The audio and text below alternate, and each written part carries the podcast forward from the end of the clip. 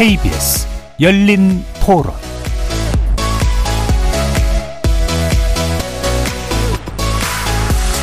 안녕하십니까. KBS 열린 토론 정준희입니다. 사, 즉 생의 각오로 민주주의 파괴를 막아내겠습니다. 마지막 수단으로 오늘부터 무기한 단식을 시작합니다. 웬 뜬금포 단식인지 모르겠습니다. 당 대표가 제1야당, 그것도 거대 야당을 이끌고 있으면서 직무를 유기하겠다는 것에 다름 아닙니다.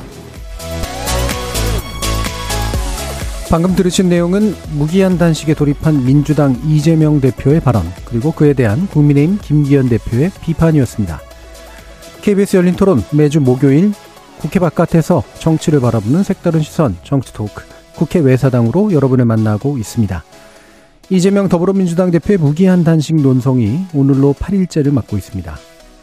야권에서는 그의 투쟁 의지에 동조하며 격려 방문을 이어가고 있는데 국민의힘에서는 본인의 검찰 수사를 막기 위한 방탄 단식이라면서 비판 공세를 또 이어가고 있죠. 이런 엇갈리는 평가 속에서 이재명 대표는 단식을 끝낼 조건은 없다며 결연한 의지를 보이고 있는데요. 과연 이번 단식이 이재명 대표와 민주당 그리고 정치적으로는 어떤 의미를 가지게 될까요? 이번 주 국회 외사당에서는 이재명 대표의 단식을 계기로 정치인들의 단식 투쟁의 역사 짚어보고 야당 대표로서 최후의 정치적 수단 중 하나라고 볼 수 있는 단식 투쟁이 우리 미래 정치에도 유효한 저항 수단이 될 수 있을지 생각해 보는 시간 갖도록 하겠습니다. KBS 열린 토론 지금부터 시작합니다. 살아 있습니다. 토론이 살아 있습니다. 살아있는 토론, KBS 열린 토론. 토론은 라디오가 진짜입니다. 진짜 토론, KBS 열린 토론. 오늘 토론 함께 해주실 세 분 소개해 드립니다. 이동수 청년정치크루 대표 나오셨습니다. 안녕하십니까. 장희로 시사한 기자 자리해 주셨습니다. 네, 안녕하세요. 조기동 작가 함께 해 주셨습니다. 네, 안녕하십니까. 문자로 참여하실 분은 샵 9730으로 의견 남겨주십시오. 단문은 50원, 장문은 100원의 정보 이용료가 붙습니다. KBS 모바일 콩과 유튜브를 통해서는 무료로 참여하실 수 있습니다. KBS 일라디오의 모든 프로그램은 유튜브를 통해서도 함께 하실 수 있습니다. 여러분의 많은 관심과 참여 부탁드리겠습니다. 자, 이재명 대표의 단식이 일주일을 넘겨서 이제 8일째를 맞았는데요. 어, 제1야당 대표, 그것도 이제, 어, 과반 의석을 가지고 있는 야당 대표의 단식은 어떤 시선으로 바라보는 게 맞을까? 한편에서 이제 결사 항전 그만큼의 어떤 처절함이 있다. 또 다른 면에서 정치적 쇼다. 뭐 늘 그렇듯이 많이 갈리고 있습니다. 전반적으로 어떻게 보시는지 세 분 의견 먼저 들어보도록 하죠. 이동수 대표님. 네, 그 감각세포의 반응을 일으키는 최소한의 자극이라는 의미의 역치라는 단어가 있잖아요. 예. 근데 저는 이 단식이나 이런 것들에 대해서 역치가 점점 높아지고 있다. 음. 그러니까 우리가 이제 자극이 반복되다 보면 그 자극에 무뎌지고 더 강한 자극을 찾게 마련인데 2010년대 중반 이후로 이제 당 대표나 원내 대표 정치인들의 이제 이 단식이 너무 좀 빈번해졌고 그러다 예. 보니까 국민들이 어떤 단식을 한다고 했을 때 그게 이제 그렇게 심각한 사안인가? 뭐 이렇게 그게 그렇게 충격적인 뉴스인가? 이렇게 좀 느끼게 된되 는게 없지 않아 있는 것 같습니다. 근데 이제 단식이라는 게 뭐 꼭 원하는 어떤 의제를 뭐 원하는 결과를 얻어내지 못하더라도 과거에는 뭐 이걸 통해서 당을 결속하고 뭐 이런 거라도 좀 있었는데 요즘은 이것도 좀 많이 없어진 것 같고 그래서 지금 이재명 대표가 좀 어려움에 처해 있는 게 아닌가 이런 음. 생각이 좀 들었습니다. 예. 어려움에 처해 있다고 보시는 네. 것 같아요. 예. 자, 장희로 기자. 일단 그날 기자회견 끝나고 나서 이제 몇몇 단톡방에서 그 이제 기사 링크가 돌면서 제일 많이 올라왔던 답변이 물음표 물음표 물음표였거든요. 예. 뭐지 왜지 약간 이런 질문들을 이제 했었는데 이 단식 자체도 전날 이제 결정해서 최고위에서 최고위에다 이제 통보한 걸로 알려졌는데 이재명 대표가 그러고 나서 다음날 하도 왜 그랬냐라는 이야기를 많이 들어 들으셔서 그런지 이렇게 해야 되느냐는 말씀들이 많았는데 저의 대답은 이거된 할수 있는 게 없다 이렇게 음. 말을 하거든요. 근데 저 뭐 정치를 비판할 때 흔히 쇼라는 이야기를 많이 한데 하는데 저는 뭐 필요하면 쇼라도 해야 된다라고 예. 생각하는 편이긴 하, 하는데 어쨌든 그동안 어, 당대표 어떤 사법 리스크 때문에 약, 어, 사실상 이제 이재명 대표 1년 내내 검찰에 끌려다닌 거 아니냐라는 평가도 나오고 있기 때문에 뭔가 어떤 메시지를 내놔도 이제 언론에서 다 이제 그 사법 리스크 위주로 네. 해석을 좀 해왔었었는데 뭔가 이 지금 반대하는 역할로서의 1야당의 어떤 메시지를 좀 환기하는 효과는 확실히 좀 있는 것 같아요. 아무래도, 음. 아무래도 좀 언론에서 단식한대라고만 할 수 있는 게 아니라 왜 단식한대까지 이야기를 해야 되기 때문에 그러다 보니까 이제 뭐 근데 이제 그럼에도 불구하고 이 지금 이재명 대표가 내걸었던 이제 세 가지 세 가지 정도 조건인 거잖아요. 대국민 사과해라, 오염수 방류 반대 및 국제해양재판소 제소해라, 국정쇄신과 개각해라 이것이 그동안 이제 대통령이 야당과 협치를 거부해 왔던 예. 그런 좀 전례를 생각하면 이게 성사될 수 있을까라는 음. 이제 의문이 남는 것 같습니다. 예, 목표로 제시된 것이 과연 얻어질 수 있는 것일까? 음. 어, 어느 정도의 정치적 의미를 가질 수 있는 것일까? 음. 자, 그러면 조기동 작가님. 네. 그 단식 투쟁이라는 건 장외 투쟁의 문법, 예, 그렇죠. 거리에서 정치적 반응권이 없는 사람들의 어떤 투쟁의 방식을 그대로 끌어온 건데요. 그럴 그러 그거를 이제 제일 야당 대표가 쓰려면은 명분과 실질이 모두 다 확실해야 된다고 생각합니다. 예. 근데 명분과 실질 모두 다 약해 보이는데요. 음. 일단 명분으로 치면은 보통 이제 굉장히 약자의 저항 수단인 건데 음. 단식이란 건. 근데 거대 여당인 거잖아요. 거대 야당인 거잖아요. 음. 그 다수당이고. 음. 근데 그 당은 그 의석수를 뭐 했나? 너는 정치적 약자야? 라는 질문에 대해서 제대로 답을 못 하는 거고 실질이라는 측면에서도 그러니까 이재명 대표가 무능 폭력 정권을 향한 국민 항쟁이라고 규정을 하는데 과연 무엇 저게 무엇이지?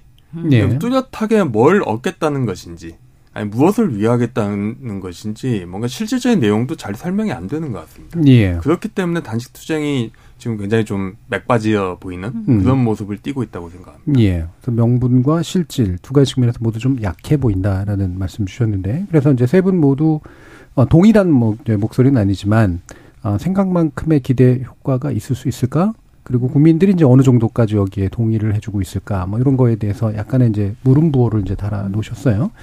아, 그러면 이제 뭐 명분도 실질 뭐 이런 것도 얘기해 주셨으니까 어, 이동수 대표님이 보시기에 네. 어떤 점이 결, 약간 역치라는 표현을 주로 쓰셨는데 네. 어쩌로 결정적으로 좀 이렇게 좀 부족하다고 느끼시는지.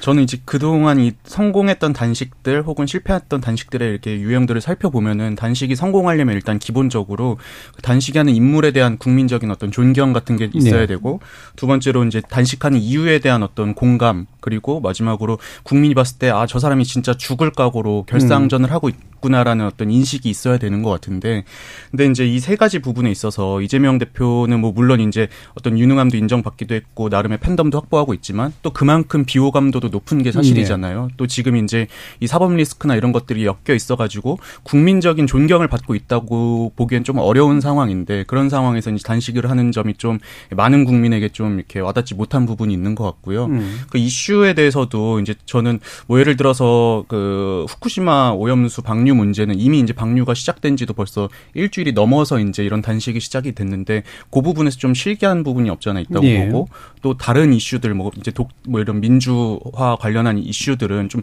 그 부분에 있어서는 또 국민들이 공감하기 어려운 측면이 있지 않나. 왜냐하면 음. 이제 본인의 사법 리스크가 이제 결부되어 있고 검찰 어떤 소환 조사를 앞두고 있는 상황에서 이걸 하다 보니까는 이게 좀 국민들이 봤을 때 아 이거 방탄용 아니야 이렇게 좀 여길 수 있는 부분들이 지금처럼 이렇게 어떤 시큰둥한 반응으로 이어지는 것 같습니다. 예. 약간 희석된다는 네. 것이 죠 말씀은. 그럼 조기동 작가님은 좀 더 구체적으로 또 다른 의견 주시면. 네. 좀 그 단식 투쟁에서 단식 투쟁을 약간 그 경제학에서 이야기하는 게임 이론의 틀로 보면은 예. 그 겁쟁이 게임이라고 하죠. 음. 음. 치킨 게임 양쪽에서 벼랑으로 차를 몰고 가는 누가 먼저 차를 트나 이런 게임에서 아예 본인이 그 운전대에 손을 묶어버리는 행위하고 예. 똑같다고 예. 생각을 합니다. 음. 그리고 그 어떤 그 판이 깨졌을 때 그 상대방이 치르는 비용도 굉장히 높여지는. 음. 중요한 거는 그 일단은 본인이 단식을 하겠다는 공약의 신뢰성. 음. 두 번째는 이 판이 깨졌을 때 상대방이 음. 감당해야 되는 어떤 저서 상대방의 생명이 위협받았을 때그 음. 판이 와장창 깨졌을 때 내 완전 내가, 내가 독박을 쓰게 된다. 여기에 대한 공포심 두 가지가 있어야 된다고 네. 생각하는데 일단 첫 번째로 단식에 대한 진정성이 있느냐. 다들 좀 의구심을 가지신 것 같아요. 대표적인 게 이제 당대표실에서 한 10시간 쉬고 나오시고 예. 예전 같은 경우에는 보통 이제 다들 천막에 상주하거나 아니면 아예 길거리에 나와 가지고 대중들을 만나거나 이랬는데 너무 좀 웰빙한다는 인상을 음. 줄 수밖에 없을 것 같고 그러면 이제 신뢰성이 떨어지겠죠.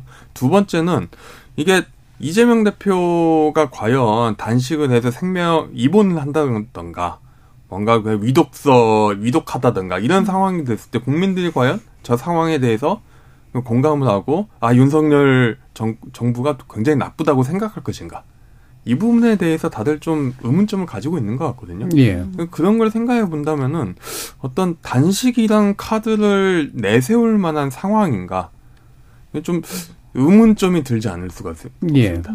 예. 예. 결국에는 이제 이 상황 자체가 어 이런 좀 나름의 처절한 방식을 선택할 만큼의 이제 시급하거나 위급한 것에 대한 보편적 공감이 좀 있는가. 여기 한 음. 축이 있고 다른 한 축으로는 그래서 이제 이거를 상대에게 상당한 정치적 부담을 안기면서 뭔가를 하지 않을 수 없게 만드는 음. 정도의 강압력을 가지고 있는가. 네. 결국 이제 이렇게 정리가 좀 될 수 있는데 이 강압력 아까 이제 장일호 기자님 별로 참 기대가 잘 안 되는 것 같다라고 말씀해 주셨는데. 네.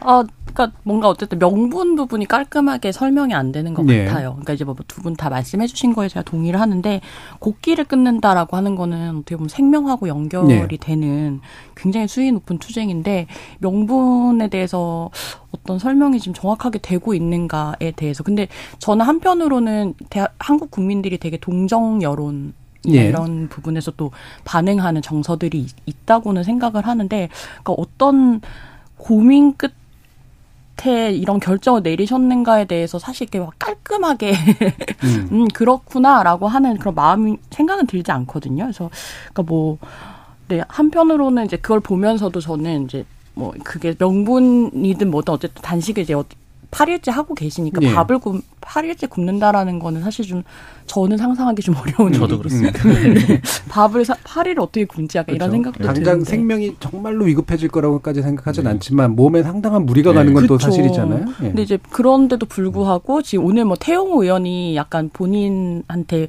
뭐 약간 좀뭐 쓰레기 이런 발언을 한 민주당 의원을 예. 막 제명해라 막 이런 이야기 항의를 하러 단식 그 하는 음. 곳에 방문을 하긴 했지만 여당에서 지나가다가라도 인사했다라는 이야기조차 안 나오는 것 자체가 약간 음. 좀 국회가 지금 어떤 현실인가 협치가 너무나 안 되고 있는 현실을 너무 단적으로 보여준다라는 생각은 들고요. 예. 그러니까 뭐 단식 명분이 있다 없다 이것보다도 아 이게 지금 국회 현실이구나 이렇게 지나가면서도 말 한마디를 안 하는 게 지금 우리 음. 국회가 처해 있는 어떤 상황이구나라는 생각도 들어요. 근데 이게 뭐 단순히 아까도 말씀하셨지만 안 오는 것만 아니라 좀 조롱하고 있잖아요. 뭐 네.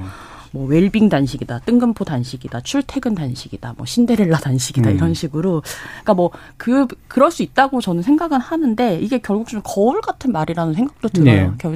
본인들이 단식이라고 하는 어떤 굉장한 어떤 목숨을 건 수단에 대해서 이런 식으로 생각하고 있다라는 걸 좀 거울처럼 보여주는 거 아닌가 싶고 걱정되는 것 중에 하나는 제가 오늘 아까 기사를 보다 보니까 국민의힘에서 이제 뭐 수산물 음. 이 이걸 하면서 수산물 우리 바다 지키기 TF에서 수산물 판촉 행사를 개최를 예. 하는데 그게 이제 단식하는 데서 100m 정도 예. 거리라 그러더라고요. 그래서 어 이제 국민의힘 의원분 중에서 이재명 대표 어차피 단식 끝낼 명분도 없으니까 와서 음. 수산물이나 먹고 끝내시라 뭐 이런 식으로 예. 이야기도 하고 이런 게 음. 되게 떠올리는 게 있잖아요. 우리가 그렇죠. 세월호 때 폭식, 폭식 투쟁하고 음. 이런 것들이 아, 정말 국회에서 이런 걸 봐야 되나라는 생각이 드는 거죠. 예. 그러니까 이제 정치의 이른바 금도 내지 예법 같은 것들이 확실히 많이 사라진 거는 맞는 네. 것 같은데 사실 이런 게 이제 보통 약간은 이제 교착 국면에 탈출구를 제공하는 요소도 사실 있잖아요. 그러니까 그렇죠. 요걸 빌미로 가서 그래 한번 손 내밀어 주는 그렇죠. 신용도 하고 네. 이런 거를 할 만한 상황이 절대 네. 아닌 것 같은데요. 네. 네. 이동수 그 저도 단식 함부로 하면 안 된다고 생각하는 이유 중에 하나가 이게 음. 또 출구 전략을 잘 짜야 되잖아요. 그러니까요. 진짜 죽을 게 아니라면은 음. 이거를 그럼 어떻게 털고 나갈 것인가도 고민을 하지 않을 수가 없는데 근데 뭐 예를 들어서 음. 단식을 하면서 처음에 내건 목표를 뭐 이룬다면야 그건 가장 좋은 시나리오겠지만 음. 현실적으로 그런 경우는 많지 않고 그럼 옆에서 이제 국민이나 아니면은 많은 당원들이 아 이제 좀 그만하시고 우리 힘내서 뭐 싸우자든지 아니면은 여당에서 그럼 우리 한번 접점을 마련해 보자든지 요런 게 있으면 이제 좀 어느 정도 단식을 그만할 수 있는 명분이 되는 거잖아요. 근데 지금은 이것들을 전반적으로 봤을 때 다 좀 이루어지기 어려운 요소들이 좀 아닌가. 예, 지금 정작 지금 민주당 당내에서도 약간 이거 갑자기 왜 했지? 막 이런 회의론이 나오고 있는 상황에서 이재명 대표께서 이 출구 전략을 어떻게 짜는지가 되게 관건이 될 것 같습니다. 앞으로. 안 보이지 않나요? 출구 전략이 안 음. 보인다라는 생각이 드는데, 그러니까 이게 뭐 답답함이 저는 이해가 안 가는 건 아니거든요. 예. 이게 어쨌든 국회에서 법안을 통과시켜서 올리면 거부권 행사하고 그렇죠. 뭐 네. 뭐 필요한 법이 있, 으면 국회 협조를 구하는 게 아니라 이제 시행령으로 오해하고 예. 그렇다고 만나주진 않고 뭐 협, 여기저기서 협치하라고는 하는데 사실 손바닥도 마주쳐야 소리가 나는 건데 협치를 혼자 어차피 네. 못 하는 거잖아요. 네. 근데 그런 이제 좀 그런 점에서 저는 조금 이제 그날 8월 31일 날 기자회견 때좀 인상적이었던 게 이재명 대표가 이제 어쨌든 저의 책임이 있습니다라는 식의 이제 발언을 하거든요. 근데 그러니까 어떤 자신의 어떤 잘못, 과오 이런 것들을 인정하는 어떤 대표, 정치적 대표를 진짜 못 본 지 오래됐다라는 생각이 그 말을 들으면서 좀 들었었고 근데 그럼에도 불구하고 이제 그렇게까지 아까 네. 이동수 대표 말하는 그렇게까지인데 이게 결국은 민주당을 지지하는 사람이 아니라 민주당을 지지하지 않는 사람들을 설득해야 되는 어떤 예. 게임이라고 저는 생각을 하는데 공감의 여지를 그렇게까지 넓힐 수 있는가 이 지지하지 않는 어떤 무당층한테 그런 메시지를 좀 전달할 수 있는가에 대한 부분에 좀, 좀 의문이 남고 지금이 총선 전에 사실 마지막 정기 국회잖아요. 예. 국정감사도 음. 그렇고 근데 미묘하게 굉장히 어떤 시점에 대한 판단이나 음. 정치적 음. 판단이 좀 부족하다는 느낌이 좀 계속 드는 것 같아요. 예.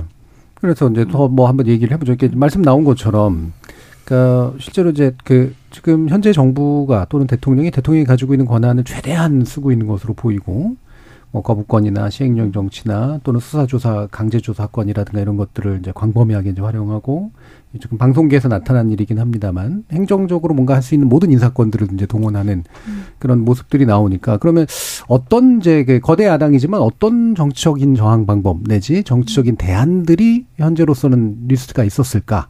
만약에 제안해 주신다면 어떤 게 있을까요, 주변 장관님? 그러니까 뭐 물론 정기 국회에서 제대로 국정감 뭐그 감사를 한다든가, 음. 예. 뭔가 이렇게 뭐 제대로 비판한다든가 뭐 이런 식의 이제 절차적인 방법들은 있을 텐데. 음. 저는 결국 이 지지율의 문제, 지지율과 예. 선거의 문제라고 네. 생각을 합니다. 그 단식 투쟁이 힘이 없는 거는 예전에 박근혜 때 민주당이 장외 투쟁을 굉장히 많이 했었는데 그때 안 먹힌 거하고 되게 비슷하거든요. 음. 결국 그걸 해도 국민들이 지지를 더 안 해주기 때문에 음. 힘이 빠지는 거고 그 여당이나 대통령실도 저렇게 한다고 해서 민주당으로 흐름이 바뀌지 않을 거라는 자신감이 있기 때문에 음. 이제 예. 그냥 무시를 해버리는 건데 음.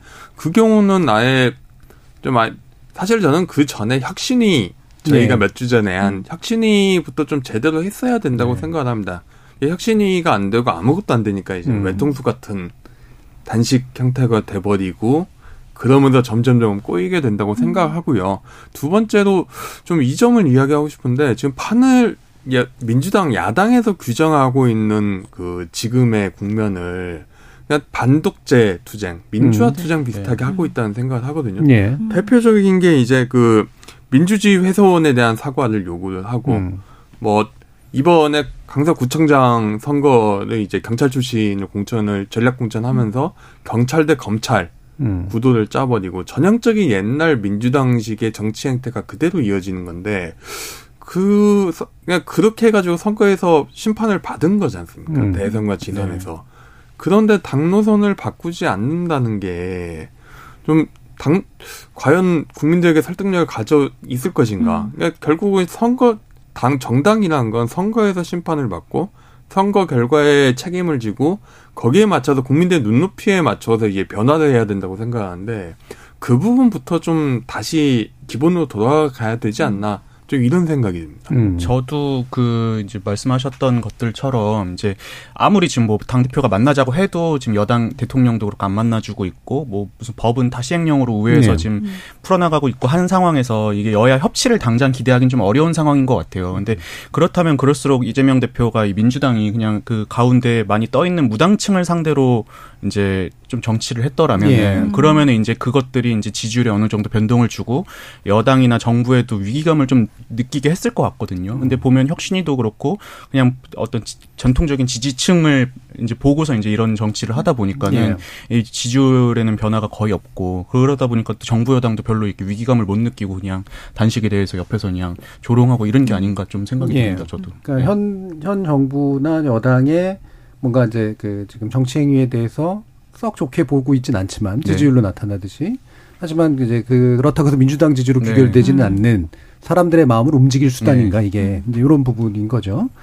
어. 그렇죠. 그래서 저는 이제 이번 주에 또 갤럽 여론조사 예, 어떤 예. 식으로 나올지 추세가 좀 궁금하기는 해요. 그래서 어, 이러니 저러니 이제 아무리 이야기를 해도 결국은 이 단식이 필요하다라고 판단하는 건 국민들인 거고 예. 그게 결국은 지지율이라고 하는 어떤 성적표로 나타날 텐데 아마 민주당에서도 그 부분을 조금 주의 깊게 보면서 출구 전략을 짜야 되지 않을까라는 네. 생각도 좀 듭니다. 예. 자 그러면 어, 잠시 이제 또 약간 옆으로 빠져서 어, 역사적으로 한번 좀 살펴볼까요? 어, 아까 이제 이동수 대표님이 역치 얘기를 하셨는데 과거에는 큰 자극을 줬는데 네. 큰 자극을 안 준다. 어, 예를 들면 대표적으로 이제 YSDJ 같은 음. 분들의 뭐 이때 반독재 투쟁 시기이기도 하니까 그렇죠. 굉장히 처절한 단식들이 네. 있었고요. 이제 그런 것하고 좀 나름 한번 비교를 한번 해볼까요? 음. 이동수 대표님. 예, 저는 이제 김영삼 전 대통령이 이제 1983년에 했던 단식을 좀 들고 싶은데요. 예. 이 당시에 이제 김영삼 전 대통령이 뭐 제 대통령 직, 어, 1983년 5월 18일에 대통령 직선제와 언론 자유 등을 내걸고 이제 23일 동안 단식을 했습니다. 근데 물론 이 단식 에서 내건 조건들을 이루진 못했지만 예. 이것들이 이제 기회가 아니 기점이 돼가지고 뭐 전국 각지에서 이제 지지 성명이 또 일어났고 또 심지어 미국에 있는 에드워드 음. 케네디 상원 의원도 이제 지지선을 보내고 이런 이제 좀 열풍이 불면서 이 당시에 이제 신군부에서 김영삼 전 대통령에 대한 가택연금을 해제하고 예. 이것이 이제 나중에 이제 그 당시에 이제 신군부가 들어서면서 꺼져 있었던 그 민주화 불씨를 되살려서 또 민취업의 어떤 그렇죠. 설립에 또 기회가 예. 되는 예, 기, 기점이 되는 그런 단식이 또 있었습니다. 예. 예. 뭐 일단 네, 김대중 대통령도 단식을 음. 하셨죠. 1990년에. 근데 이제 크게 이제 단식을 뭔가 민주화 전후로 좀다 거칠게 나누면 나눌 수 있을 네. 것 같은데 뭐 김영삼 대통령이나 김대중 대통령의 단식이 좀 대표적으로 우리가 많이 떠올리고 이제 이야기하는 이유 중에 하나도 어쨌든 두 사람의 단식이 굉장히 독재 정권이라고 하는 데 대한 어떤 투쟁 의미가 네. 있었기 때문 아닌가라는 생각이 들고 아마 그걸 알기 때문에 이재명 대표도 약간 그렇게 좀 프레이밍을 계속 하시려고 하는 것 같아요. 뭐 헌정 질서와 민주주의를 파괴 파괴했다, 뭐 국민을 향해 전쟁을 선포했다 이런 말, 폭정 이런 말들을 쓰는 것이 약간 그런 프레이밍의 일환이라고 생각이 되는데 그 김대중 대통령 관련해서 그 90년에 13일간 단식을 했는데 그때 얘기 박지원 전 국정원장 이야기를 들어보니까 왜 불, 그때 박지원 전 국정원장이 미국에 있었을 때 네. 부르셨대요. 그러니까 음. 단식을 이제 곧 할 건데라고 하면서 어떻게 미국 의회와 여론을 좀 음. 조직해 달라라는 이제 부탁을 한 거죠. 이제 미국에 있는 사람들한테 네. 그런 식으로 이제 굉장히 이제 국내외 안팎 으로 음. 뭐 전략적으로 사실은 이 단식을 실제로 활용을 하려고 했던 거고 그게 가능했 가능하도록 이제 사전 작업들이 좀 충분히 있었던 거거든요. 이제 다른 정치인들한테 요청도 하고 뭐 어떻게 해달라고 부탁도 하고 근데 지금 그런 전략 가운데 민주당이 단식을 하고 있는가라는 질문을 하지 않을 수가 없고 당시에는 어쨌든 이 김대중 전 대통령이 요구했던 게 지방자치제였는데 예. 13일 단식 끝에 그 다음 해에 91년에 저희가 또 지방자치제를 도입하게 된 거죠. 음. 그래서 이제 김영삼, 김대중 물론 이제 민주화 전후에 딱 걸쳐져 있는 네. 그런 행동들이긴 합니다만 나름대로 이제 민주화 운동을 조직하는데 효과를 얻거나 또는 실질적으로 뭐 지자체와 같은 성과를 얻기도 음. 하는 그런 경우들이 분명히 좀 있었던 건 맞는 것 같고요. 어, 뭐 조기동 작가님은 만약에 비교하신다면 어떤 것들을 비교해 주셨을까요? 좀 약간 좀 약간 좀 냉소적인 비교도 하자면 전두환 대통령. 예. 음, 전두환 대통령이라 하긴 애매하고 전두환, 전두환 씨의 관심입니다. 예, 전두환 씨가 예. 95년도에 그 유죄 판결을 받고 군사 반란 유죄 예. 판결을 받고 그 감옥에 가는데 음. 감옥에서 이제 본인이 갇힌 걸 정치 탄압으로 규정하고 음. 단식을 해요. 근데 한 27일 동안 단식을 음. 하거든요. 그러면서 이제 되게 패기 있게 본인이 수액 혼자한 다음에 깨어나면서 자기가 31일 한 달을 채우려고 단식했는데 왜 네. 이렇게 묶어놨느냐고. 음. 본인의 진정성을 어필을 하는 건 나 이렇게 음. 죽을 수도 있으니까 뭔가 사실은 네. 뭐 전두환 씨에 대한 그 옥중 여건 내지는 옥 음. 밖의 여건에 대해서 사정을 봐달라는 이야기일 텐데 네. 그게 어느 정도 그래도 좀 먹혀 들어갔다고 하거든요. 네. 음. 그냥 적어도 단식을 하려면은 저는 음. 요즘 단식에 대해서 이런 마음은 건데 좀 진정성이 안 느껴진다고나 할까요? 네. 그러니까 그 기사 찾아보면은 예전에 보면 이름은 안 밝혀졌는데 카스테라 단식이라는 아. 말도 있었답니다. 네. 어떤 의원 단식을 되게 많이 하는 의원인데 화장실이나 어디 숨어 들어가서 카스테라 같은 거 먹고 온다. 이런 음. 얘기가 되게 광범위하게 퍼졌답니다. 음. 왜냐면은 이게 단식하면 사람이 정말 피곤이 네, 성접하고 네, 네. 이제 피부가 나빠지고 보이는데 너무 이제 얼굴이 상태가 좋은 거죠. 예. 좀 그런 진정성이라도 좀 있어야 되지 않나 예. 이제 단식 요즘은 요즘 단식 투쟁 한다고 그러면은 그 정도도 없는 것 같아요. 그냥 예. 단순하게 예. 내가 단식을 하고 있으니 나 좀 봐줘 내지는 음. 일종의 너무 노골적인 협상 카드로서의 음. 그러니까 결국 단식 투쟁이라는 건 내가 이 협상을 판을 깨도 상관없어라는 공약이 명확히 들어가야 되는 건데 음. 그게 없으니 이제 점점 더 조롱을 받게 되는 거 아닌가 음. 이렇게 생각. 그 저도 네. 그 부분에 있어서는 진짜 저분들이 결사항전의 자세로 죽을 각오로 임하는가 약간 의문이 들 때가 좀 있는 게 네. 김영삼 대통령 같은 경우에 83년에 이제 단식을 하면서 23일 동안 하셨잖아요. 근데 나중에 이제 그 후반부에 단식 후반부의 사진들을 보면은 이제 뼈만 앙상하게 남은 그런 네. 모습들이 있었는데 전 그게 정상이라고 생각을 하거든요. 네. 저는 그걸 직접 봤던 기억이 어. 예. 네. 되게 충, 격적이었어요 네. 저도 그래서 근데 요즘 이렇게 하시는 분들 보면은 보통 이제 단식 기간도 한 8, 9일 뭐 이 정도에서 음. 그치는 음. 경우들도 많고 그냥 수염 안 깎은 거 말고는 사실 저분이 평소랑 물론 이제 많은 고생을 하셨겠지만 음. 근데 수염 안 깎은 정도 말고는 평소랑 크게 달라지지 않은 것 같은 좀 느낌을 많이 받을 때가 있어요. 그래서 예. 진짜 죽을 각오로 하시는 게 맞나. 예. 근데 그런 또 장기전이기 때문에 뭐 소금이나 물 같은 거 챙기면서 하는 것도 중요한 것 같아요. 저는 음, 네. 그렇죠. 어쨌든 네. 그게 뭐 보여지는 것에서 막 피골이 상접해 보여야 되는 문제는 사실 저는 아닌 것 같고요. 음. 어쨌든 단식이라고 하는 행동을 한다고 했을 때에 그게 뭐 보여 그거야말로 약간 좀 정치적 음. 쇼잉의 네. 측면이 있는 거 아닌가라는 생각도 좀 들거든요. 음, 음. 그러면 한 번 좀 더 넓혀서, 그러니까 좀 민주화 이후론제적으로 물론 초점을 맞춰서 그래도 여전히 이제 단식은 주요한 저항 수단으로 이제 활용이 돼 왔던 것들은 사실이고요. 어떤 것들은 또 비교적 예, 호응이 좀 있었고 어떤 것들은 이제 철저히 또 무시되기도 하고 이제 그랬었는데 어떤 예들을 좀 들어볼 수 있을까? 저도 몇 가지가 이제 생각이 나긴 합니다만 어, 긍정적인 것과 부정적인 것 중에 어디에 초점을 맞추는지도 각 세 분의 특성을 보여주지 않을까 싶은데 장 기자님은 어떤 부분 기억나시는 뭐게 있어요? 가장 좀 인상적이었던 단식 중에 하나는 문재인 전 대통령이 예. 의원 당시에 예. 의원 당시에 이제 2014년 8월에 세월호 특별법 그쵸. 국회 통과 예. 약간 촉구하면서 시작됐던 어떤 그 단식이 뭐 동조 단식이었죠 유민 아빠에 대한 음. 동조 단식이었는데 그때 이제 의원이라고 하는 이제 중 어쨌든 대선 주자급 의원이라고 예. 하는 사람이 같이 함으로써 당시에 제가 어, 찾아보니까 2만 5천 명이 같이 동조 단식을 하고 네. 뭐 세월호 특별법 제정에 서명한 사람도 450만 명이고 음. 근데 이때도 사실은 비판은 있었습니다. 음. 어쨌든 제 그러니까 야당 거대 야당 의원이 국회에서 문제를 풀지 않고 밖으로 갖고 나와서 저런 이렇게 좀 모습을 보인단 보이는 거 아니냐라고 했지만 어쨌든 아까 이제 조계동 작가님이 거리에 나와서 하는 그 모습에 대해서도 말씀을 하셨는데 그러니까 그 뭐 자기 혼자 어떤 정치적인 어떤 그런 게 아니라 뭔가 밥을 굶고 있는 사람 옆에 국민 옆에 있겠다라는 어떤 모습으로서 보여주는 장면이어서 근래에는 가장 좀 인상적이었던 예. 단식이었던 것 같아요. 음.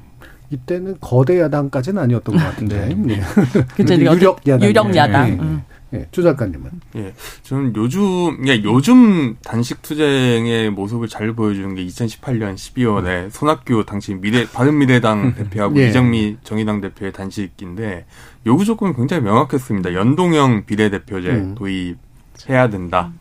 요건도 명확하고 본인 이걸로 단식하겠다. 음. 그러니까 단식의 명분도 명, 실질도 명확하죠. 나 이 판이 이렇게 깨지면은 뭐 되게 문제가 커질 거야. 음. 약간의 협박성. 예. 그래서 일단은 꽤 성과 실리를 챙겼다고 평가는 받거든요. 예. 일단 그럴 이유가 음. 있는 또 소수 정당이 음. 네. 네. 챙겼는데 문제는 나중에 연동형 비례대표제가 어떻게 되느냐. 음. 되게 실패하잖아요. 예. 그래서 단식 투쟁이랑 과연 얻을 수 있, 게 그렇게 얻어낸 거를 지킬 수 있는가. 음. 그리고 약간 극단적인 수단을 통해서 쟁취한 걸 지킬 수 있을까? 음. 요즘의 의회 정치의 문법에서 그것도 좀 회의가 들게 만드는 사건이 아닌가 음. 싶습니다. 음. 이동수 저는 좀 장희로 기자님이랑 반대 의미에서 되게 음. 인상적이었던 단식은 그 2019년 1월에 자유한국당 의원들이 그 조혜주 중앙선관위원 임명을 반대하면서 그 오전 오후 5시간 반씩 나눠서 릴레이 단식을 하셨어요. 예. 근데 저는 아 저런 방식의 단식도 할 수 있구나를 그때 좀 되게 신선하게 느꼈던 예, 릴레이 그런 다이어트라는 예. 그래서 아, 릴레이 단식이라는 음. 것도 할 수 있구나 하는 그게 좀 충격적으로 그때 다가왔던 기억이 단, 납니다. 단식을 재정해야 하는데. 네. 5시간 30분씩 릴레이도 네. 해서 그때에서 하도 이제 비판 여론이 많으니까 릴레이 단식이라고 써놨던 그 현수막을 릴레이 농성으로 바꿨던 음. 걸로 제가 기억을 하거든요. 예, 예, 예, 예. 음. 그런 적도 있었고 사실 지금 이재명 대표 단식이랑 가장 좀 비, 비슷하다라고 할 수 있는 거는 황교안 예, 대표인 것 같아요. 그 2019년에 자유한국당 대표가 어째 두 사람 위치가 일단 비슷하, 비슷하죠. 제1야당 대표라는 점 대표라는 점에서 비슷하고 당시에 이제 황교안 대표가 이제 요구했던 게 뭐 지소미아 유지, 공수처 반대, 선거법 합의였는데 8일 만에 이제 단식을 중단을 했는데 요구 조건 관철되지 않았죠. 그래서 아마 좀 이재명 대표의 단식 좀 이런 전철을 밟지 않을까? 그러면 좀 안하니만 못한 거 아닐까라는 이제 그런 생각도 그러다 음. 보니까 아마 당 안팎에서 좀 비, 비판적인 목소리들이 나오는 것 같다는 생각도 예. 들어요. 음. 문재인 정부 초기에 이제 음. 김성태 전 원내대표죠. 예, 네. 그 당시 그 음. 그것도 꽤 이제 그 네. 여론에 네. 좀 영향도 좀 있었고 네. 실제로는 좀 소개 성과도 좀 얻었잖아요. 네. 예. 그런 것 그때 또 굉장히 좀 입길에 많이 또 오르는 그런 네. 단식의 대표적인 단식이었던 것 같은데. 음.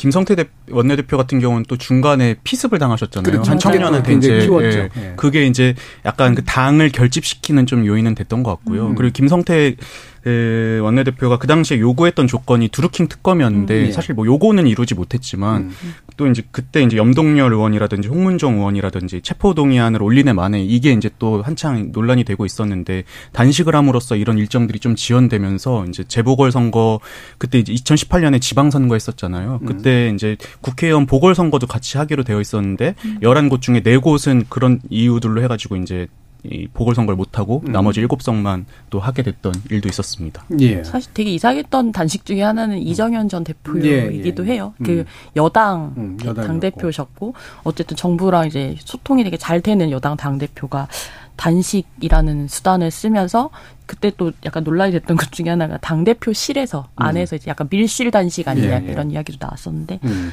그때 뭐 그때도 명분이 사실 되게 약했었죠. 그다음 음. 뭐 농림축산식품부 장관 해임 건의안 관련한 것 때문에 약간 반발하면서 그렇게 했던 건데 그렇게 하면 지금 정부에서는 굉장히 많은 단식을 해야 되지 않나 예. 이런 각종 인사청문회나 이런 것 일일이 다 사실은 걸기 시작하면 그런 음. 생각도 들더라고요. 근데 저는 그 말씀하신 16년도에 이정현 새누리당 대표가 했던 단식이나 18년도에 김성태 그 자유한국당 원내대표가 했던 단식은 뭔가 이제 요구하는 걸 얻어내기 위한 단식이 아니라 그냥 약간 판을 얻기 위한 어떤 예. 수단이 아니었나. 그 왜냐하면 그 이정현 대표가 단식을 하던 시기가 이제 한창 K재단, K스포츠 재단, 음. 재단, 미르재단 이제 막 나오고 국정농단 불거지면서 위기감이 고조될 때였거든요. 그래서 예. 뭔가 이걸 통해서 좀 국면을 전환해보자 하는 예. 정권 을 방어하는 네. 정도의 단식 눈을 돌리기 위한 뭐 이런 목적이 아니었나 하는 생각이 좀 들더라고요. 예. 네. 목적이 좀 효과는 있었던 것 같습니다.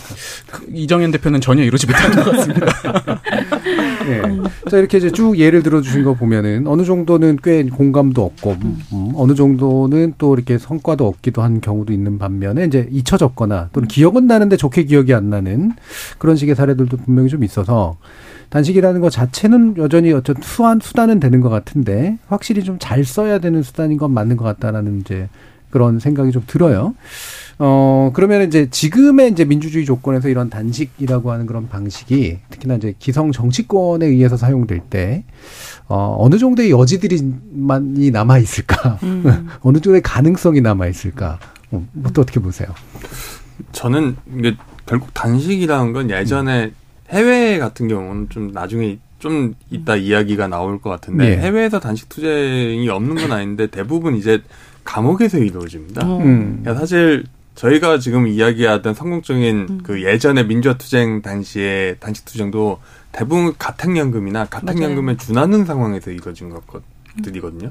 결국은 사회가 굉장히 좀 극도로 억압적인 환경의 유산이랄까 네. 이런 거라고 생각을 하는데 지금 이제 87년 6월 항쟁 이후에 어떤 그 육공화국 성립되고 민주주의 제도적 민주주의가 확립된 게 지금 벌써 이제 40년 가까이 이제 되고 네. 있잖아요. 지금 환경에 대해 한 세대가 더 바뀌고 있는데 예전의 기억을 가지고 있는 사람이 얼마나 될까? 음. 결국 그때 약간 향수 내지는 그때 문화적인 관습으로 유지했던 게 지금의 단식 투쟁 아닐까. 음. 점점점 힘들어지지 않을까 싶습니다. 음. 확실히 네. 점점 여지는 좁아지고 네. 있다. 음. 이동수 대표님. 저도 뭔가 정치인들이 이제 요구하거나 이런 걸 할 때 이제 하면 안 되는 것 중에 하나가 뭐 단식, 삭발 그리고 삼보일배라고 음. 생각을 하거든요. 음.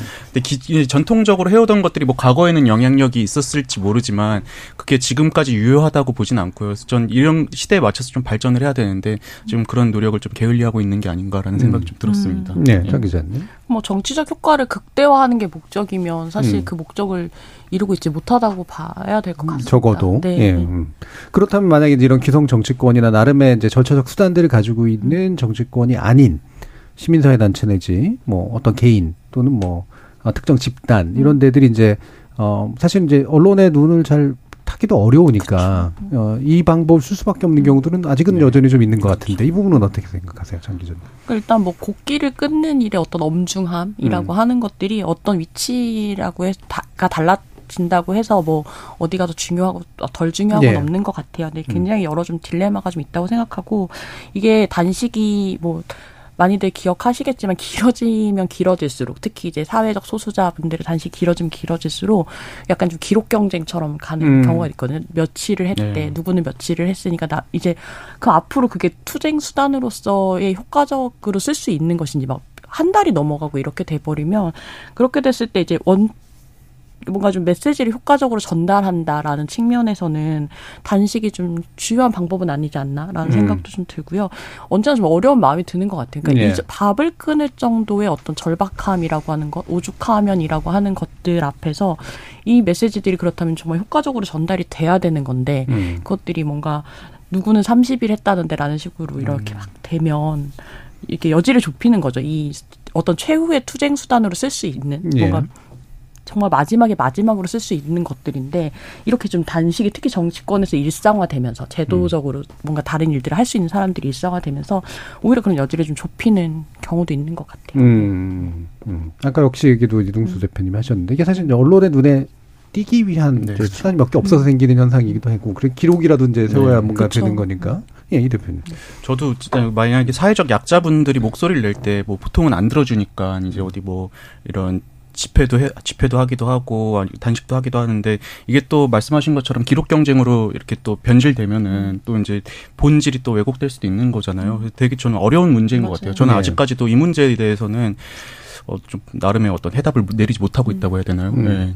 그런 거 그러니까 잘 짐작이 안 네. 돼요. 얼마나 얼마나 절박함일까라는 네. 생각을 안 할 수가 없으니까. 그런 걸 네. 하시는 분들이 또 미리 음. 다른 방안들도 다 해보셨을 그렇죠. 거 아니에요. 보도 자료도 내보고 그렇죠. 기자회견도 하고 하는데 그게 기자 안 먹히니까. 없는 기자회견하고. 네. 네. 저도 사실 기자 없는 기자회견 해봤거든요. 아, 예. 근데 이제 진짜 암담할 것 같아요. 근데 음. 그거를 어떻게 풀어 나가야 될지는 좀 사회적으로도 고민을 해봐야 될 문제인 것 네. 같습니다. 민주주의라는 게 어차피 이제 주목 경쟁일 수밖에 없긴 한데 음. 주목 자원을 가지고 있지 못한 이제 분들로서는.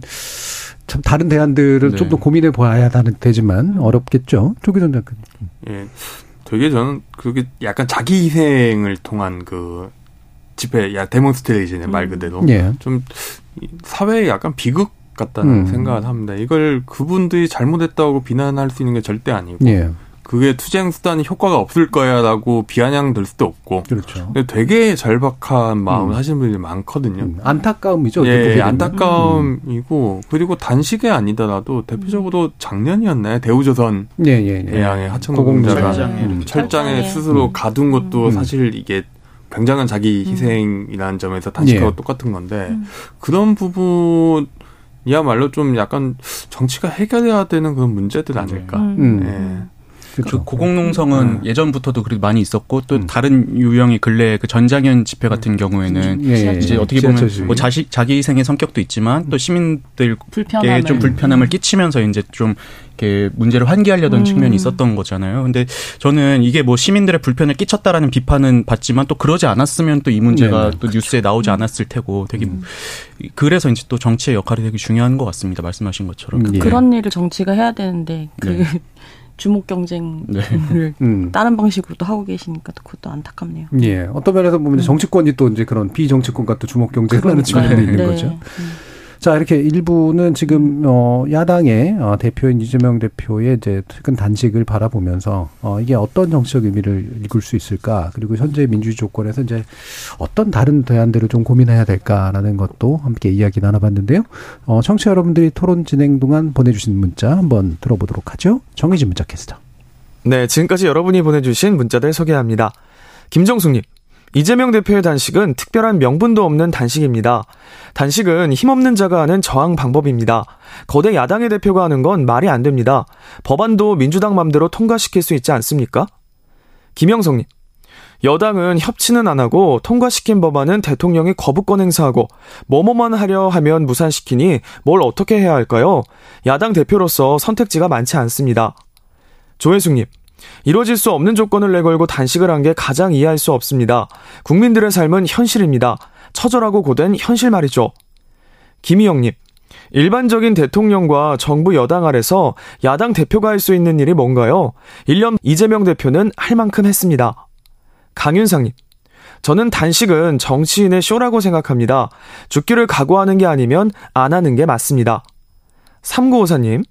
27살 취준생입니다. 야당 대표의 단식을 몇 번 봤지만 이번 경우는 요구사항이 빠져 있는 것 같습니다. 민생 안정과 같은 뜬구름 잡는 요구사항은 가뜩이나 야당 대표를 범죄자 취급하는 윤석열 정부에서 심각하게 생각하지 않을 것 같습니다. 차라리 한일 외교에서 퍼주기식 논란이 일어났을 때나 후쿠시마 오염수 방류에 아무 말도 못했을 때 바로 단식 투쟁을 했으면 국민들이 납득했을 텐데요. 0120님, 실타래가 얽혔을 때 푸는 방법은 한 올 한 올 푸는 방법과 얽힌 부분을 끊어버리는 방법이 있죠. 한 올 한 올 푸는 건 잘못 풀다 보면 아예 못 풀 수가 있고 끊어서 푸는 건 쉽지만 많은 상처를 내게 됩니다. 단식도 마찬가지 풀어가는 과정이 중요합니다 라고 보내주셨네요. 네, KBS 열린 토론. 이 시간은 영상으로도 생중계하고 있습니다. 유튜브에 들어가셔서 KBS 일라디오 또는 KBS 열린 토론을 검색하시면 지금 바로 토론하는 모습 보실 수 있습니다. 방송을 듣고 계신 여러분이 시민 농객입니다. 계속해서 청취자 여러분들의 날카로운 시선과 의견 보내주세요. 지금까지 문자캐스터 정희진이었습니다. 토론은 치열해도 판단은 냉정하게 복잡한 세상을 바꾸는 첫 걸음은 의외로 단순할지도 모릅니다. 평일 저녁 7시 20분 당신을 바꾸는 질문 KBS 열린 토론 정준희입니다. KBS 열린 토론 국회 바깥의 시선에서 정치를 바라보는 국회 외사당 장희로 시사인 기자 조기동 작가 이동수 청년 정치 크루 대표 이렇게 세 분과 함께 하고 있는데요. 아까 청취자 의견 중에 이제 단식은 요구사항이 구체적이어야 되고 시점이 좋아야 되고 명분에 대한 어떤 어, 공감이 있어야 된다 이런 얘기를 해주셨는데 우리 패널들의 견해하고 되게 비슷한데 이분이 이제 취준생이신데 언론 분야를 준비하고 계신가 하는 그런 생각이 좀 들기도 하네요. 예. 자, 그러면 이제 2부에서는 요거를 약간 더 넓히고 어 넓혀 봐서 이렇게 이렇게 중앙 정치권은 아니지만 나름의 또 정치에 한 발을 걸치고 있는데 여전히 시선에서 벗어나 있는 네, 이런 이야기들로 한번 가볼까 하는데 지금 이제 전북에서 이제 이런 일들이 벌어지고 있습니다. 왜냐하면 현재 정부가 이제 SOC 예산이라고 부르는 사회간접 자본 예산의 새만금 관련된 부분을 이제 삭감했습니다. 그러니까 여기에 대해서 이제 지역 정치인들이 이제 단식하고 삭발 투쟁에 나서고 있는데 이런 항의에 대해서는 어떤 시각을 가지고 계신지 조기동 작가님. 예. 일단 뭐 냉정하게 이야기해서 중앙 정부의 뭐 중앙 정 밖에나 예. 여론을 움직이기에는 저 역부족이겠죠. 예. 일단 역부족일 텐데 그래도 이분들이 이렇게 뭐 나서는 게 이해가 안 가는 건 아니거든요. 음. 예, 왜냐면은 새만금 잼버리 그 파행 사태 이후에 새만금 예. 관련 예산이 다 깎이는데 음. 그 중에 상당수 특히 새만금 공항 사업 같은 경우는 이전 정부에서 그예 예타 심사 면제 사업으로 이미 들어갔던 겁니다. 예. 그러니까 다른 지자체도 다 하나씩 갖고 왔던 건데 음. 상대적으로 액수도 아주 크진 않아요. 음. 그런데 그 사업이 이제 새만금 이야기 돼가지고 쑥 빠지고 나머지도 그러고 변변한 개발 사업 하나 30년 동안 새만금에다 빨려가서 없던 상황에서 이것도 안 해주겠다 그러면은 뭐라도 좀 이렇게 하는 게 지역 정치권에서는 어, 어쩔 수 없는 그런 수순 아닌가 싶습니다. 다만 이제 이거를 뭔가 이게 되게 지역 뉴스에 처박혀 있는 음. 것 자체가 예. 요즘에 지방 정치, 지역 정치가 되게 좀 무시받는 현실을 그대로 보여주지 않나 예. 이런 생각입니다. 그렇죠. 이게 예. 지역에서 지역 안에서 해결할 수 있으면 또 모르겠는데 네.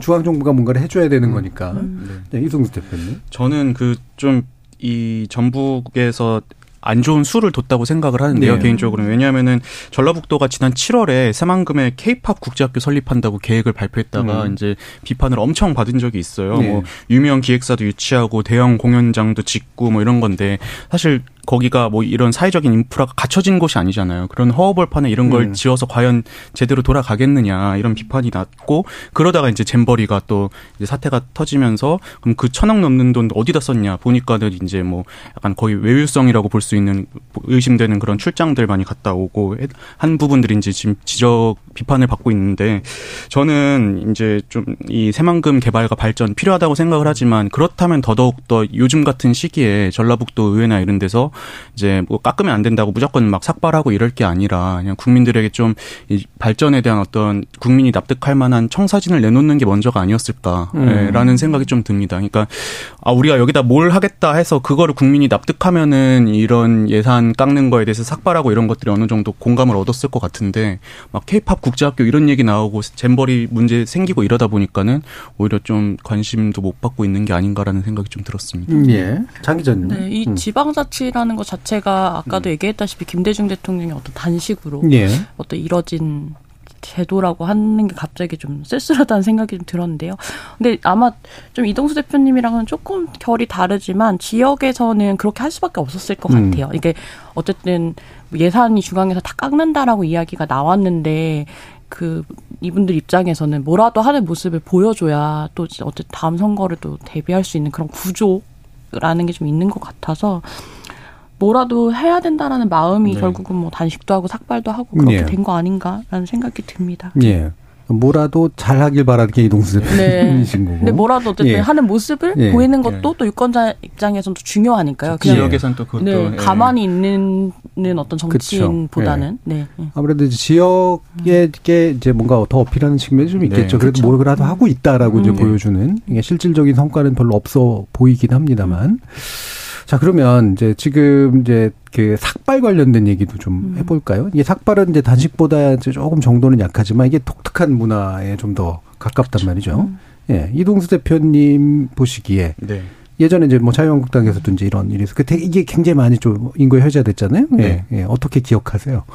아 삭발에 대해서요. 네. 그 황교안 대표가 2020년 총선 앞두고 삭발을 음. 했는데 이게 저희 이제 2030, 예, 네. 2030 또래 남성들한테는 이게 왜 화제가 됐냐면은 그 전까지 뭐 황교안 총리 시절부터 이제 뭐 가발설 막 이런 네, 것들도 네, 있고 했는데 이제 밀고 나니까 오히려 어 근데 일단 머리가 진짜 숱도 많고 그리고 뭐 잘생겼더라. 음. 그래가지고 그 사진이 되게 많이 돌고 했어요. 근데 이제 저는 그 삭발에 대해서는 그래도 좀 부정적으로 보는 게 그 당시에 어떤 자유한국당의 기조나 이런 것들이 대화 협 타협, 뭐 협상 이런 것보다는 그냥 강경 일변도였잖아요. 그래서 집회하고 삭발하고 이게 이제 결국에 이 부동층의 어떤 악영향을 끼쳐가지고 2020년 총선도 대패한 게 아닌가. 예. 좀 그렇게 음, 보입니다. 음. 예. 적어도 이제 그 정치적인 조건에서는 큰 의미가 없었거나 네. 역효과가 약간 났거나 우, 어, 약간 음. 웃음의 소재로 소, 그 밈으로서 이제 음. 소비가 된 거지. 그게 예. 진짜 막 어떤 정치적인 메시지를 줬다든지 음. 아니면 국민의 마음을 움직였다든지 이런 거는 없었던 것 같습니다. 예. 예. 약간 뭐 그, 사회 운동의 예. 방식을 이제서야 음. 받아들이게 된. 특히 이제 그렇죠. 이제 국민의힘 네. 계열은 네. 안 해보던 거니까. 안 해보던 걸 하시다 보니까 예. 아 삭발이란 게 있었어? 음. 이런 거 한번 해보자. 음. 딱 하는데 사실 그게 다른데 어떤 그 노동운동이나 사회운동 하시는 분들은 20년, 30년 전에 다 음. 하시던 방식이라서 네. 국민들 입장에서는 되게 어, 새로운 한 90년대 볼 법한 광경을 왜 지금 보여주지? 음. 뭐 그런 네. 게 없, 그런 것도 꽤 있었던 것 같습니다. 예. 네. 그때 이미지 생각해 보면 한편으로는 또 이제 밈으로 소비되기는 했지만 전 나름대로 되게 좀 가슴이 아프긴 했었어요. 음. 네. 특히 또 여성 뭐 남녀를 나누고 싶진 네. 않지만 네. 여성들이 그런 선택을 하는 건 정말 더 어려운 선택이기도 네. 해서 그때 막 나경원 의원한테도 예. 언제 음, 사발할 거야 뭐 이런 식으로 좀 했던 음. 것도 맞아요. 음. 결국 그거 자기 어떤 몸을 광고판으로 쓰는 거잖아요. 그렇죠. 이, 게 단식하고는 조금 또 다른 결로 어떤 어떤 사안에 대한 결기를 또 보여주는 거니까 음. 그 머리가 자라는 데까지 또 시간이 걸리기 예, 때문에 예, 그 예. 자체로 돌아다니는 것 자체로 어 근데 저 사람 머리 왜 저러지? 어, 환기 예. 효과가 좀 있는 것 같아요. 예. 근데 이게 문화적으로는 확실히 좀 독특한 측면이 있는 음. 것 같은데 이탈리아 정치의 달인이신 조기도 작가님. 이탈리아 길에는 그게 있던가요? 어떻습니까? 예, 네. 일단 좀 단식부터 이야기를 하면은 음. 해외에서 단식 중에 가장 좀 서유럽 지역에서 유명한 단식 사건은 1981년도에 음. 북아일랜드에서 있었던 그 단식 투쟁인데 당시에 북아일랜드 독립 세력인 아일랜드 공화국 예, 예. IRI 거기에 수감자들이 본인들이 일반 범죄자가 아니고 양심수로 규정해 달라. 양심수에 걸맞는 처우로 해달라고 대규모 단식 투쟁을 합니다. 예. 그, 그 전부터 계속 투쟁을 해왔던 건데 이거는 아예 그 단식까지 가거든요. 그래서 그 투쟁 그 참가자 중에 10명이 죽어요. 음. 굶어서. 그중 그게 또 총선 투쟁하고 선거 투쟁하고 연관이 돼서 예. 선거 예. 출마를 하거든요. 음. 그래서 죽은 사람 중 한 명은 바비 센즈라고 굉장히 상징 같은 인물인데 실제로 당선이 됩니다. 음. 당선 사망한 상태. 아, 죽은 살아 있는 상태에서 당선이 되는데 아, 다시 예, 예. 투쟁한 상태에서 했다가 나중에 돌아가세요. 음. 근데 이게 굉장한 정치적 상징이 되고 그랬겠네요. 네. 대규모 시위를 촉발시키면서 당시에 어떤 강경 세력인 심페인당이 음. 아일랜드뿐만 아니라 북아일랜드에서 정치적 헤게모니를 쥐게 되는 음. 중요한 사건이 되고요. 그 뒤에 뭐 서유럽에서는 단식이 많이 없는데 주로 뭐 보면은 19세기 후반, 20세기 초반에 여성 참정권 운동 하시던 분들이 네, 네, 네, 네. 뭐 실정법 위반으로 이제 구치소 같은 데 가면은 거기서 단식 투쟁하고 이런 게 많았고 근데 해외에서 그러면 의회에서만 얌전하게 머물러 있느냐 음. 외국 정치인들은 절대 그렇지 않은 게 그 약간 선진국이 아니더라도 폴란드 같은 경우에 폴란드는 지금 우파 정당이 굉장히 세가 센데요. 예. 우파도 상당히 좀 많이 오른쪽에 이어져 있는데 2023년 5월에 그 여당인 법과 정의가 친러시아 정치인들에 대한 대규모 규제 법안을 추진하거든요. 여기에 대해서 반발해서 50만 명이 장외 시위를 하는데 음. 주도자가 야당인 일야당인 시민강령입니다. 음. 그리고 이탈리아 같은 경우는 좀 그 거리 정치가 많이 일상화돼 있다고 봐도 되는 게 예. 이거 이거는 이제 왜냐면은 이탈리아 정치 정당의 상당수 포퓰리즘 정당이고 포퓰리즘 정당은 아이러니컬하게 대중들이 직접 나서는 걸 장려하고 예, 예. 그 거리 투쟁을 적극적인 정치의 방법으로 사용을 합니다. 그래서 2020년에 보면은 당시에 민주당하고 오성운동하고 연정이 있었는데 오성운동 쪽에 있던 그 루이지 디마지오라는 전 오성운동 대표이자 당시 외교부 장관이 아예 연금 개혁에 반대하는 반정부 시위에 참여하라고 음.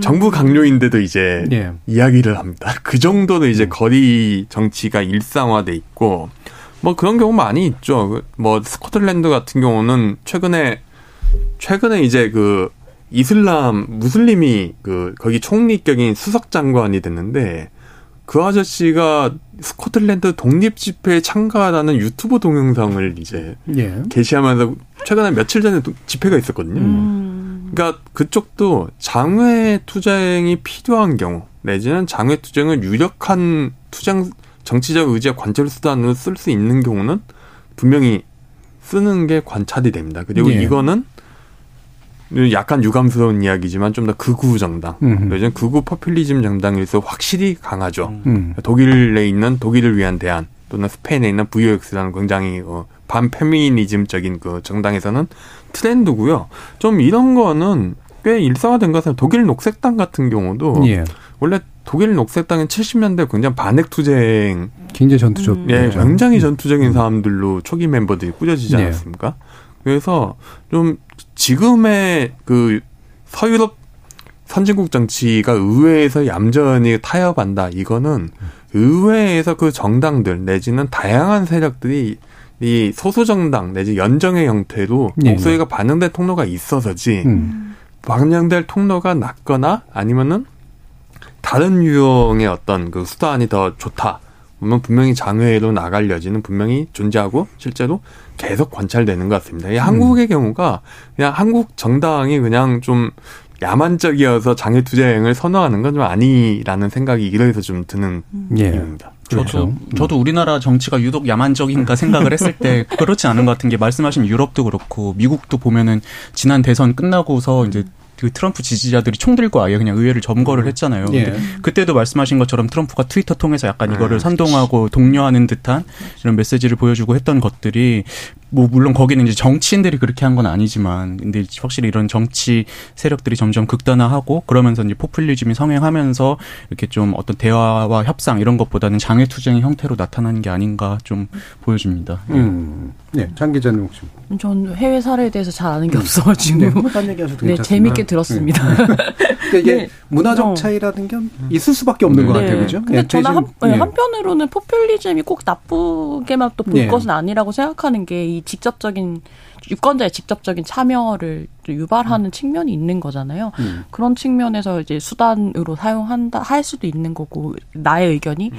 뭔가 반영될 수 있는 통로에 대한 내 의견 의사를 전달할 수 있는 통로로서 또 사용할 수도 있, 기 때문에 뭐 그것이 나쁜 것만 아니지 않나라는 생각도 음. 이야기를 들으면서 들었습니다. 예, 그렇죠. 뭐 음. 민주주의를 뭐 보완하는 그렇죠. 굉장히 중요한 장치이기도 하니까 한국은 또 그게 또 촛불 때 예, 예. 많이 네. 나타났었잖아요. 네. 그런 식의 반응들이. 음. 음. 저 그러면은 이게, 이게 지금 왜 지금은 이제 단식이나 학발이라고 하는 구체적인 행동이나 뭐 어떤 표현 방식의 문제인지, 그러니까 이게 이제 그러니까 말 그대로 역치를 높여버리고 네. 유행이 지났고 뭐 이래서 문제인 건지, 아니면 그걸 바라보는 사람들의 어떤 마음 상태, 내지 세대적인 감성 뭐 이런 것들이 또 달라져서 그런 건지 뭐 여러 요인들은 있을 것 같은데요. 네. 예. 이동수 대표님 어떻게? 저는 일단 세대적인 측면에서 봤을 때는 저희 세대가 뭐 약간 요즘 얘기 많이 나오는 게 뭐 정치적 호불호는 다들 다를 수 있지만 이제 어떤 뭐 노조에서 가두 집회를 하는데 폭력 집회를 하고 이런 것들에 대해서는 좀 부정적으로 보는 건 사실이거든요. 예. 근데 마찬가지 맥락인 것 같아요. 이런 과격하고 이런 것보다는 저는 뭐 유승민 의원이 이제 2016년 선거 이후 이제 바른정당, 바른미래당 쪼개져 나오면서 그때 했던 게 이제 전국에 있는 대학들을 돌아다니면서 이제 대학생들을 상대로 정치나 경제 강연 같은 걸 했어요. 강연 정치를 한 거죠. 예. 근데 그게 이제 좀 청년들한테는 나름 그래도 화제도 많이 됐고 음. 저는 그런 노력들이 쌓여서 나중에 보수 정당에서 청년 지지율이 그래도 비교적 과거에 음. 비해서 오른 결과로 나타났다고 보거든요. 네. 그래서 확실히 좀 세대적인 측면에서 봤을 때는 이런 어떤 장외 투쟁, 집회 이런 것보다는 그런 식으로 좀 국민들을 찾아다니면서 설득하려는 노력들이 조금 더 높게 평가받는 게 아닌가. 예, 음. 저는 이런 느낌을 많이 받았습니다. 음, 음. 장 기자님. 네. 전 사실 이번에 서희초등학교 선생님 예, 예, 예. 집회를 보면서 되게 사실 생경하기는 했거든요. 음. 그 열과 오를 지키는 질서정연함 네. 이런 것들이 근데 뭐 생각해보면 우리가 폭력적이라고 이야기하는 민주노총의 시위가 처음부터 폭력적이진 않거든요. 네. 그분들도 네. 굉장히 열과 오를 잘 음. 지키는 그런 집회를 처음엔 하죠. 사실은 이제 경찰이 이제 진압을 강하게 하기 전에는. 근데 이제 그런 것들이 칭찬 받는 그러니까 뭔가 그것이 약간 모범으로 칭찬받는 것이 민주주의에 과연 이로운가라는 생각을 하게 돼요. 네, 네 그러니까 이제 집회는 음. 그렇게 폭력적이진 않아요. 그러니까 정말로 이제 네. 해외의 어떤 외신들을 네. 보면 음. 정말 폭력적인 집회가 무엇인지를 보여주는 사례들이 되게 많이 네. 있잖아요. 근데 이런 어떤 강박이 좀 있는 것 같아요. 음. 깨끗하게 할 것, 줄을 네. 맞출 건데 이런 것들이 나의 의견을 사실은 그런 방식으로는 관철되지 않거든요. 그냥 잘한다라고 칭찬하고 끝이지 사실은 대책이 지금 나오고 있지 않잖아요. 음. 교육부에서도. 근데 그런 강박들이 좀, 전좀 약간 두려워요. 네. 네, 네. 네. 음, 그렇죠. 뭔가 이렇게 음. 그런 거를 영어 영어만 생각이 나긴 음. 합니다만, 그러니까 위생, 그러니까 살균하고 방면 살균한다 뭐 이런 네. 표현을 아, 쓰거든요. 음, 음, 예, 깨끗하게 만든다 그쵸. 정치를. 예. 좀 그런 작가님. 예, 저는 좀 가두 시위는 이제 되게 많은 사람들이 할 수 있는 방법이 되는 것 같습니다. 옛날에는 진보적인 쪽 내지는 소수자만 했는데 요즘 광화문에 저 같은 주말에 종종 갈 일이 있는데 되게 놀리는 게 오후 오전 11시 넘어가면은 거의 진입을 불가능할 정도로 네, 뭔가 집회들이 여기저기 있죠. 여기저기서 네. 벌어지는데 그게 이게 좌우를 가리지 않고 음. 남녀를 가리지 않고 노소도 가리지 않는 되게 다양한 특히 내 보수 쪽에서 이제 가두 집회 참맛을 알아버린 그런 예, 점이 예. 있고요. 두 번째도 이런 상황에서 오히려 정치권에 대해 정치권이 가두로 나온 것 또는 비제도적인 방식을 하는 거를 점점 여론 지지가 떨어지는 거는 결국 좀 사람들이 이제 정권 교체가 지금 한 네 번 정도 됐는데, 예. 예. 정부 교체가 그러면서 이제 차, 어차피 상시적으로 경쟁하는 민주주의 방식인데 음. 니들이 이러는 것보다 차라리 그냥 선거를 통해 가지고 바꾸면 되는 거 아니냐. 음. 그냥 다 그렇게 생각하는 게 아닌가 싶습니다. 예. 예. 어떤 면에서는 이제 절차적 민주주의가 있기 때문에 예. 예. 결국에는 그냥 선거로 정당과 경쟁해서 불만 있으면 바꾸는 게더 예. 맞다라고 생각하는 분위기가 더 많이 퍼져 있다. 음. 네. 저는 그렇겠죠. 또 그런 정서도 있는 것 같아요. 일단 너네부터 잘하고 그런 음. 요구를 해야지. 일단 너네도 못하고 있으면서 뭘 요구를 하느냐라는. 음. 그러니까 우리 양쪽 다 이제 점점 버림받고 있는 상황도 좀 어느 정도 작용하는 게 아닌가 예. 싶습니다. 예. 그럼 이건 약간 뜬금없이 이제 쭉 뜬금없다는 게 오늘도 여러 번 얘기가 나왔습니다만 뜬금포라든가 제가 던지는 질문이긴 한데 어려운 질문이 될 수도 있겠습니다. 이게 이게 정치의 사실은 근대 정 현대 정치 되게 중요한 고민이거든요. 정당도 사람을 동원하기가 굉장히 어렵고 대의 정치는 분명히 잘 작동하지 않고 근데 직접 정치가 되게 필요한 건 맞으나 여전히 좀 위험해 보이고 또 그렇다고 그게 또 어떤 특정한 목소리나 힘으로 규결되지도 못하고 그러니까 되게 부산스럽기만 한 이제 그런 상태라서 근데 정치라는 건 어쨌든 굉장히 중요한 동원의 형식이고 뭔가 의사 결정을 이제 결집시키는 방식인데 과연 어떤 메커니즘들이 지금 가능한 것으로 지금 제기되고 있을까? 기성 정치도 불신이고 사실은 신생 정치는 잘 안 나타난 것 같고 네. 어떠세요?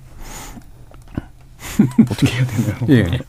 그러니까 예를 들면은 이제 우리 한때 그런 건 있었잖아요. 온라인 정치를 네. 좀더 활성화하자. 네. 네. 온라인에서 좀 더 밈을 잘 만들고 네. 온라인에서 뭔가 이렇게 좀 즐거운 이야기거리로 만드는 방식들이 훨씬 더 효과적이다. 음. 이런 얘기 저는 뭐 거기에 되게 설득력 있다고 보지만 네, 네. 한계는 여전히 좀 있는 그렇것 같고. 그 예를 들어서 이제 예전에 뭐 권한이 집중돼 있는 걸 좀 나누자 이래가지고 네. 이제 뭐 국민 참여 경선이나 이런 것들을 많이 도입을 했잖아요. 근데 음. 또 그것 때문에 요즘에 생기는 문제가 그렇게 하다 보니까 또 이제 적극적인 어떤 지지층, 고관여층들 중심으로 이제 또 정치가 흘러가는 좀 측면이 있는 것 같아요. 근데 저는 뭐 정당의 어떤 운영을 하는 데 있어서도 그렇고 이제 물론 이제 적극적으로 참여하시는 분들을 우대하는 것도 필요하지만 더 나아가서 아예 정치에 관심 없는 분들의 좀 목소리를 듣기 위한 노력들도 좀 필요하지 않나라는 음. 좀 생각을 많이 했습니다. 예. 그러니까 제가 이제 어디 뭐 간담회 이런 거 가보면은 정부에서 하거나 이런 걸 가보면은 아무래도 이런 것들이 이제 사무관님들이나 뭐 위원분들이 이제 섭외할 수 있는 범위 안에서 이렇게 섭외를 하잖아요. 그렇죠. 그러면 어떤 집단이나 이런 것들이 되게 비슷한 경우들이 많거든요. 서로 옮겨 다니면서 서로 네, 알아요. 비슷한 사람들 또 많고.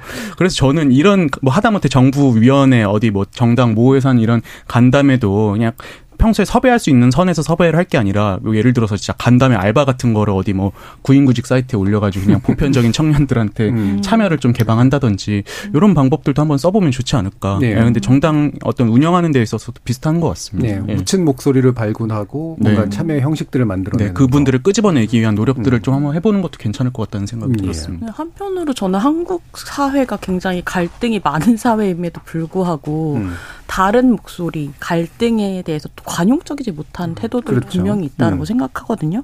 근데 갈, 이 갈등을 두려워하는 모습이 사실은 대의제, 대의민주주의제에서도 나타나고 있는 것 같아요. 국회에서. 음. 그러니까 정말 한국이 대의민주제가 완성된 나라인가라고 했을 때 저는 그렇지 않다라는 생각이 들거든요. 그러니까 오히려 권위주의적인 면모를 더 많이 보여주고 예, 있죠. 예. 이제 정부가 결정하는 것, 관료가 결정하는 것에 약간 따라가 가게 되는 게 아직도 우리 정치 현실에서 되게 많이 보여지고 있는 것 같은데 사실 우리가 민주주의를 한다는 게 뭐지라고 생각하면 다른 의견과 갈등을 두려워하지 않기를 음. 선택했어라는 말이라고 저는 생각하거든요. 근데 그런 부분에서는 계속 계속 이야기해야 되는 부분들이 더 많은 것 같아요. 그러니까 이제 뭐 말씀하신 대로 현대 정치 어떤 고민 고민의 어떤 또 일환이기도 할 것 같은데 어떻게 더 많이 이 갈등을 두려워하지 않을 것인가에 대해서 저도 좀 되게 고민이 되는 지점입니다. 이게 뭔가 음. 어, 어쩔 수 없이 누구는 손해를 보게 돼 있고 누구는 간에 이득을 보게 돼 있잖아요. 갈등 상황이 발생한다는 거는. 근데 이제 그거를 배제하거나 밀어붙이지 않고 우리가 어떻게 대화를 시작할 수 있지? 라고 음. 하는 것. 그러니까 그게 그게 저는 민주주의인 것 같은데 그것이 지금 한국 사회에서 잘 작동되고 있느냐라고 하면 그건 아닌 것 같아서 예. 네, 고민이 됩니다. 유기동 작가님이 이탈리아로 가지 않는 길을 알려주시긴 할 텐데 어떤 예. 걸까요? 좀 이탈리아 좀 나쁜 사례인데 예. 이탈리아 저는 이제 정당 정당이 어느 정도 사회적 장 기자님 음. 말씀대로 사회적 갈등을 적극적으로 드러내고 그렇죠. 그거를 제도화하는 네. 역할을 음. 잘 하지 못하기 때문에 지금 음, 위기가 왔다고 생각하는데 이탈리아에서 성공한 포퓰리즘 정당들이 그 부분 신경 의외로 꽤 많이, 많이 쓰겠죠. 음. 대표적인 케이스가 북부 분리주의 예. 세력인 북부 동맹, 지금의 음. 동맹인데 그 사람들은 이제 북부의 문화적인 정체성을 발명을 해요. 음. 발명을 적극적으로 발굴하는데 그걸 단순히 위에서 떠드는 게 아니라 지역 사회에서 다양한 형태의 사회 공헌 활동을 합니다. 심지어 이제 그 판다니아라고 하는데 본인들이 부는 북부 지역에 예. 지금 판다니아 를 아름답게 지키기 위해서 녹색 옷을 입고 음. 약간 시민 자경단 같은 활동, 시민 치안 활동 같은 걸 해요. 어, 새마을 같은 건가요? 네, 약간 그런 것도 있고 예, 예. 굉장히 지역 사회에서 선량한 청년들. 음. 그런데 좀 구호들은 좀 묘하게 요즘에 극우처럼 정치적으로 위험한 게 꽤 있죠. 예. 과연 음. 외국인 우리들은 인종적 순수성을 서로 지키기 음. 위해서 약간 백색 테러적 음. 위험 같은 게 예, 그 외국인의 진, 외국인을 따로 살게 하는 게 서로에게 좋은 거다. 뭐 이런 식의 되게 예. 좀 기묘한 논리들을 하는데 근데 그런 형태의 어떤 풀뿌리 활동들이 그 사람들이 약진하고 계속 롱런하게 되는 이유거든요.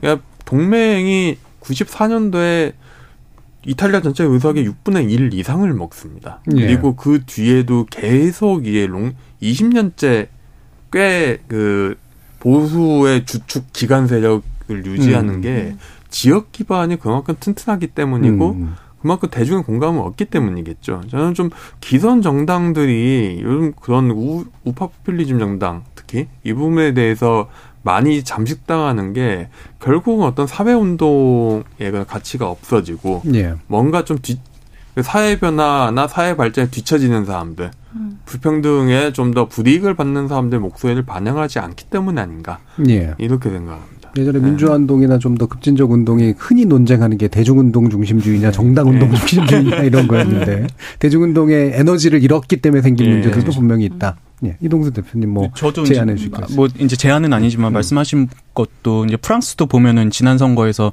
마린 르펜이 있는 국민 전선이 거의 마크롱을 위협하는 수준까지 갔었잖아요. 근데 그 원인들을 보면은 단지 뭐 이런 반이민, 반이슬람 정서만 있었던 것이 아니라 이제 뭐 에너지세라든지 아니면 고속도로 요금 문제라든지 이런 민생 문제를 되게 적극적으로 어필을 했고 예. 본인도 이제 어떤 아기를 안고서 이제 막 선거에 많이 막 이렇게 좀 모습을 드러내는 그런 그 그런 모습들을 보여준 것들이 좀 어느 정도 주요했다는 평들이 많더라고요. 음. 그래서 저는 이제는 좀 이제 지금까지 해왔던 것처럼 어떤 지지층들 아니면 이제 되게 식견이 높은 국민들을 대상으로 어떤 정치를 하는 것도 필요하지만 진짜 여태까지 정치 담론에서 소외됐던 어, 다수의 어떤 서민 뭐 이런 분들을 위한 정치를 또 하기 위해 노력하는 게 또 더 필요하지 않나 예, 이런 예. 생각이 들었습니다. 청년 정치 크루들은 그렇게 키우고 있습니다.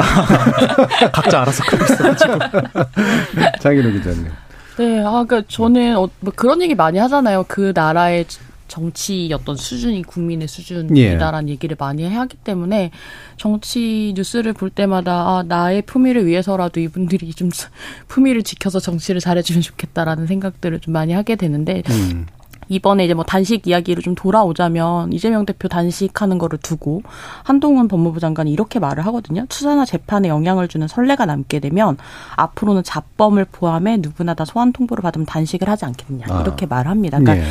제1야당 대표를 음. 잡범에 이렇게 비유를 하는 거죠. 그러니까 이게 국무위원회 발언으로서 적절했는지에 대한 저는 의문이 좀 드는데 그러니까 제1야당에 대한 어떤 비판과 조롱이라고 하는 게 그 사람에 대한 비판과 조롱으로 머무는 게 아니라 네. 사실은 그 사람을 지지 지지하는 사람들을 그렇죠. 음. 비판하고 조롱하는 일이 될 수도 있는 거거든요. 그러니까 대통령을 비롯한 국무위원이라고 한 사람들이 어떤 사람들이냐라고 하면 그 특정 지지 세력만의 대통령과 국무위원이 네. 아니잖아요.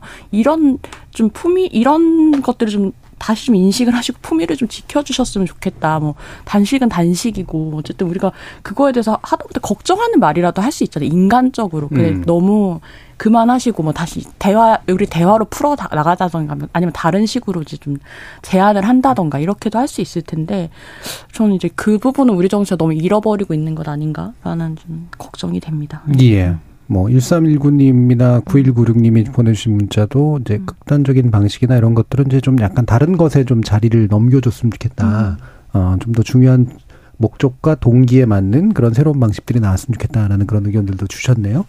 자, 오늘 KBS 열린 토론 국회의사당은 이것으로 모두 마무리할 텐데요. 오늘 함께 해주신 세 분, 조기동 작가, 이동수 청년정치크루 대표, 그리고 장희로 시사인 기자 세 분 모두 수고하셨습니다. 감사합니다. 네, 감사합니다. 감사합니다.